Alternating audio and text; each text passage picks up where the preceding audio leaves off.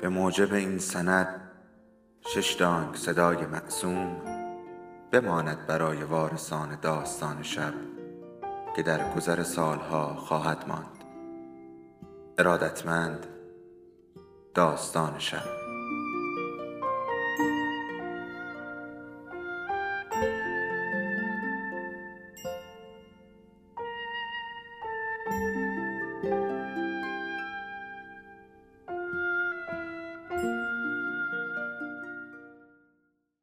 یکی بود یکی نبود.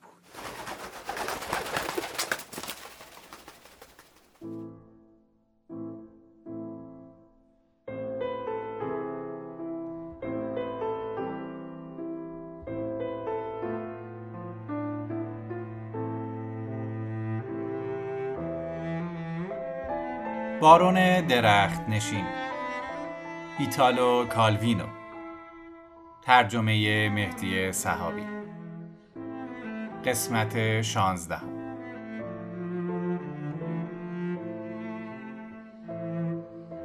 پس از عروسی در ویلایمان جا گرفتیم. اما همسرم میکوشید تا آنجا که می‌تواند از گفتگو با برادرم و حتی از دیدن او پرهیز کند. گرچه کوزیمو بینوا پیاپی برای او دسته گل و پوستین های با ارزش میآورد بچه دار شدیم. و کودکانمان رفته رفته بزرگ شده.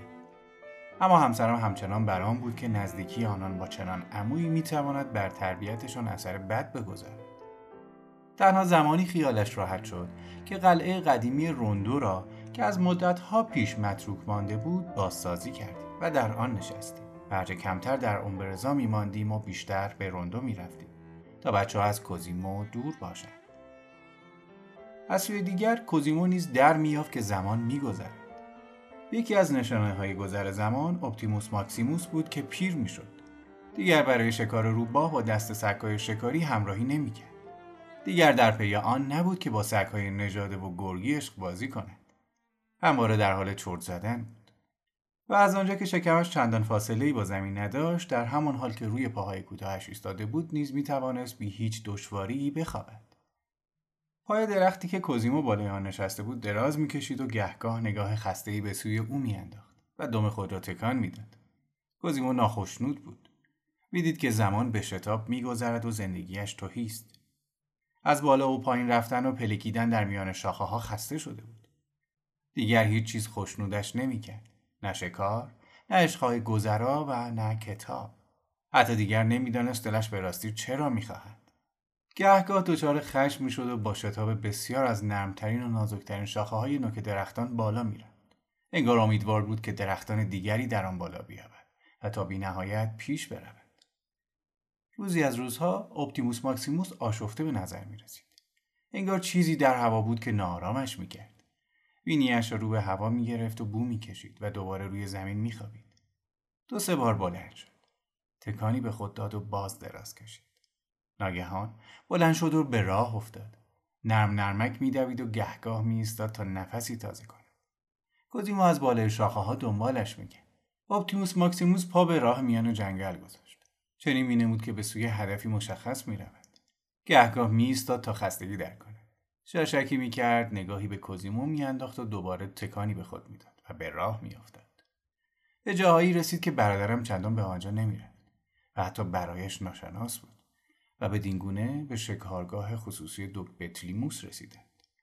این دوک پیر ناتوانی بود که بدون شک از سالها پیش دست به تفنگ نمی بود.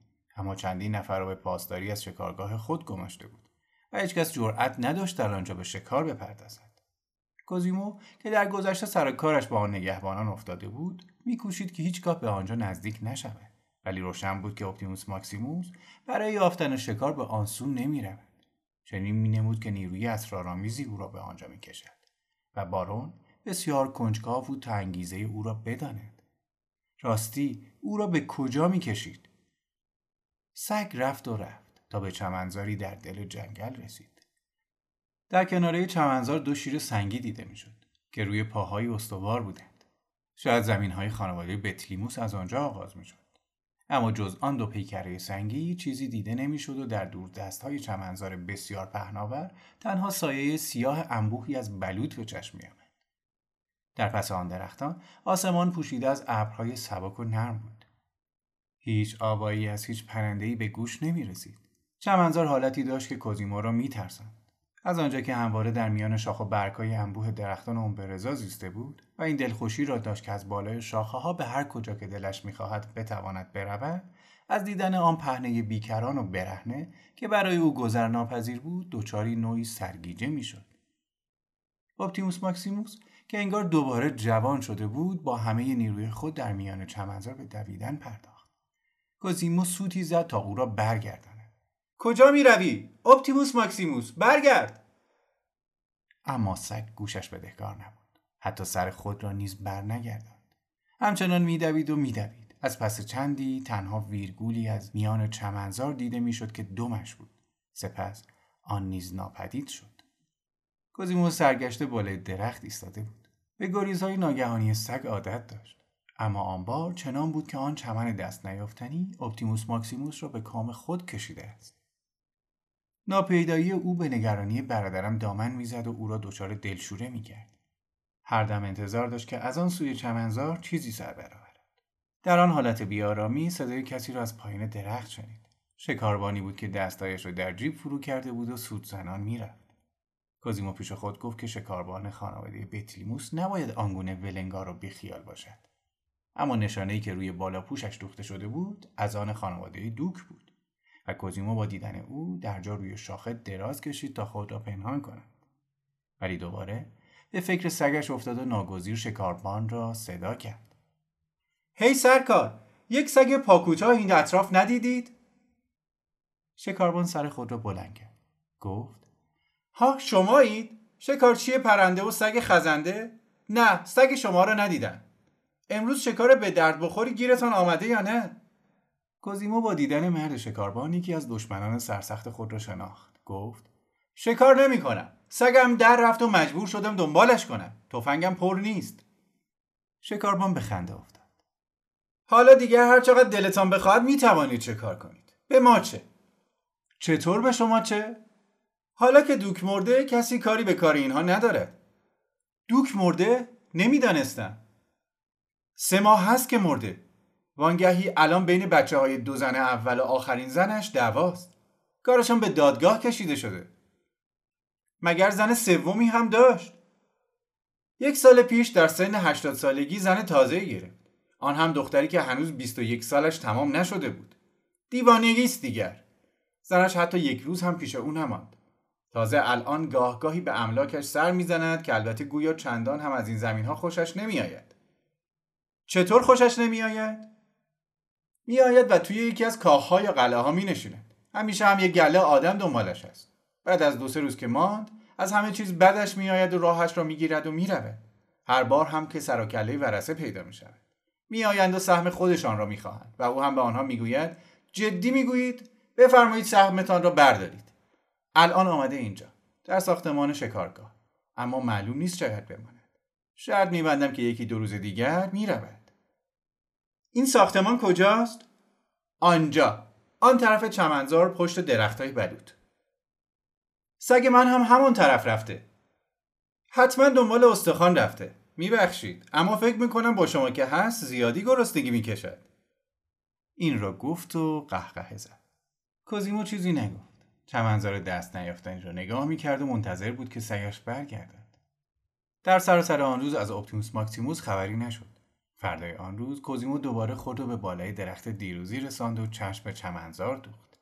انگار که دیگر هیچ چیز نمی‌توانست او را از دست دلشورهای که با تماشای چمنزار بر او چیره می‌شد رها کند. شامگاه بود که سگ برگشت. نخست نقطه کوچکی بر روی چمنزار دیده شد که تنها چشمان تیز کوزیمو می‌توانست آن را ببیند. نزدیک و نزدیکتر میآمد. اپتیموس ماکسیموس بیا کجا بودی؟ سگ ایستاد. دومش را تکان داد. نگاهی به صاحب خود انداخت. پارسی کرد که انگار از کوزیمو می‌خواست به سوی او برود. سپس نگاهی به آن پهنه سبز انداخت که کوزیمو نمی‌توانست آن را بپیماید. چنگامی به دودلی پیش آمد. آنگاه برگشت و دوباره دور شد. اپتیموس ماکسیموس! اپتیموس ماکسیموس! اما سگ به شتاب دور می‌شد و رفته رفته ناپدید شد. اندکی پس از آن دو شکاربان سر رسیدند هنوز منتظر سگتان هستید ارباب. در ساختمان شکارگاه دیدمش. جایش خیلی خوب است. چطور؟ همین که عرض می‌کنم با دوشس بود. او هم مدام نازش می‌کرد و دست به سرش می‌کشید. انگار که از مدتها پیش میشناختش. میدانی که قلب سگ نزدیک شکمش است. سگ شما هم جای خوبی گیر آورده و همانجا میماند. دو شکاربان خنده کنان دور شدند اپتیموس ماکسیموس دیگر پیدایش نشد. کوزیمو هر روز خود را به همان درخت می‌رسند و به چمنزار چشم میدوخت انگار می‌خواست خطری را برآورد کند که از چندی پیش او را تهدید می‌کرد. خطر دوری خطری فضایی دست نیافتنی و انتظاری به درازای زندگی و شاید فراتر از آن. روزی از روزها که کوزیمو بالای همان درخت ایستاده بود پرتوی از خورشید روی چمنزار افتاد. آن را از سبز کدر به رنگ زمرد درآورد. در بیشه تیره بلوط آن سوی چمنزار شاخه ها جنبید اسبی بیرون جهید سوار سیاه پوش بود و شنلی به تن داشت. نه شنل نبود دامن بود. زنی بود چابک سوار و به تاخت می‌رفت. گیسوان بور داشت. کوزیمو با دل پرتپش تماشا می‌کرد و امیدوار بود که زن چابک سوار آن اندازه نزدیک بیاید که بتواند چهرهاش را ببیند و آن چهره زیبا باشد. بر این دو امید احساس سومی نیز افسوده شد. احساسی شناخته شده و کما بیش از یاد رفته. از آن گونه یادها که تنها خط و رنگی از آن در دل داریم و امیدواریم دوباره آن را یک بارچه و شاید زنده تر از پیش باز یابیم و در قالب چیزی موجود در زمان حال جلوگر ببینیم. این احساس با آنچه کوزیمو در برابر خود می‌دید در میآمیخت و لحظه به لحظه بیشتر او را به خود خیره می‌کرد. بدین گونه بیتابانه منتظر بود که آن سوار به کناره چمنزار و جایی برسد که دو شیر سنگی چون دو برج بلند افراشته بود. ولی انتظارش برآورده نشد. زن چابک سوار از میان چمنزار نگذشت تا به سوی او بیاید. خط کجی را پیش گرفت و می‌رفت تا در میان بیشه ناپدید شد. ولی در آن لحظه ناگهان راه خود را کج کرد و خط دیگری را پیشی گرفت که اندکی به کوزیمو نزدیکتر بود. اما باز به کناره چمنزار دیگر می‌رفت.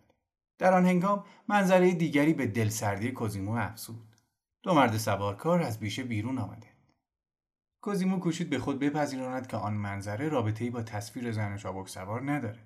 از دیدن آنان که گاهی به چپ و راست می‌روند می‌توان فهمید که همراه زن نیستند. با این همه دیدن آن دو سوار آزارش می‌داد. زن پیش از آنکه از چمنزار بیرون رود یک بار دیگر چرخید از راهی که آمده بود برگشت و از کوزیمو دور شد. ولی نه اسب دوباره چرخی زد و به تاق به سوی درخت کوزیمو آمد. چنین مینمود که می‌خواهد دو سوار را گم کند. به راستی نیز آن دو هنوز راهی را دنبال می‌کردند که او پیشتر پیموده بود. بدین گونه همه چیز همان حالتی را یافت که کوزیمو دلش می‌خواست. زن در آفتاب میتاخت. لحظه به لحظه زیباتر می‌شد و هرچه بیشتر یاد گذشته ها را در کوزیمو زنده می‌کرد. تنها نگرانی این بود که پیاپی راه خود را کج می‌کرد. چگونه می‌شد دانست که به کجا می‌خواهد برود و چه در سر دارد؟ دو سوارکار که نمی‌دانستند او چه راهی را در پیش می‌گیرد میکوشیدند همواره دنبال او باشند و پیاپی به این سو و آن سو می‌رفتند و راه خود را دراز می‌کردند. ناگهان زن در کناره چمنزار و نزدیکی کوزیمو پدیدار شد. از میان دو شیر سنگی به گونه ای گذشت که گویی آنها را برای همین آنجا گذاشته بودند که به او خوش آمد بگوید. آنگاه رو به سوی چمنزار و همه آنچه در آن سوی آن بود برگرد و دست خود را به حالت برازندهی که می‌توانست بدرودی باشد تکان داد. سپس به پیش تاخت و از زیر درخت کوزیمو گذشت. کوزیمو آنبار او را خوب دید. تن افراشته روی زین چهره‌ای که هم دخترانه بود و هم برازندگی چهره زنی خودستا را داشت. پیشانی و چشمان و چانهای هماهنگ و رخساری که اندامهای آن بینی دهان گونه گردن همه به هنجار بود. بدین گونه کوزیمو تک تک نشانه های دخترکی را باز میاب که در دوازده سالگی در همان روزی که بالای درختان رفت دیده بود. جان گرفتن آن احساس و برآورده شدن آن امیدهای گم کوزیمو را به تب و تاب انداخت.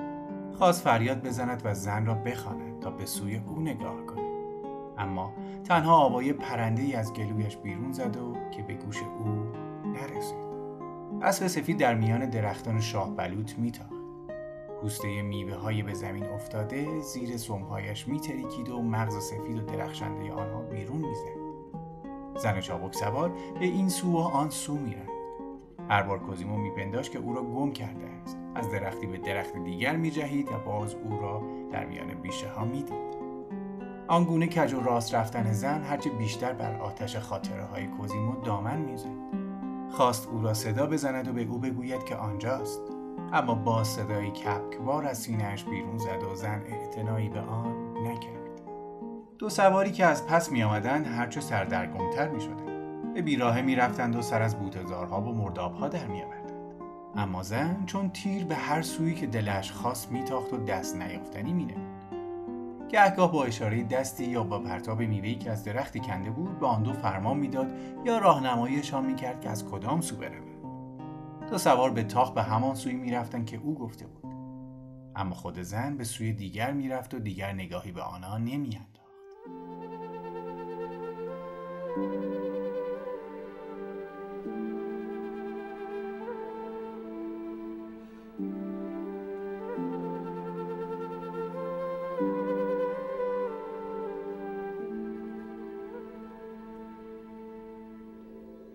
داستان شب بهانه است. برای با هم بودن دور هم نشستن شنیده شدن.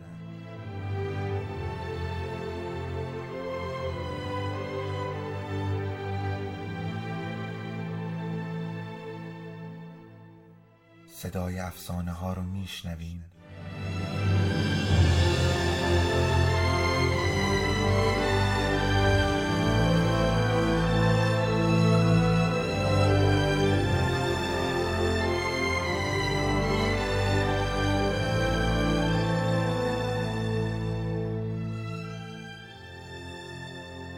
شبتون بخیر.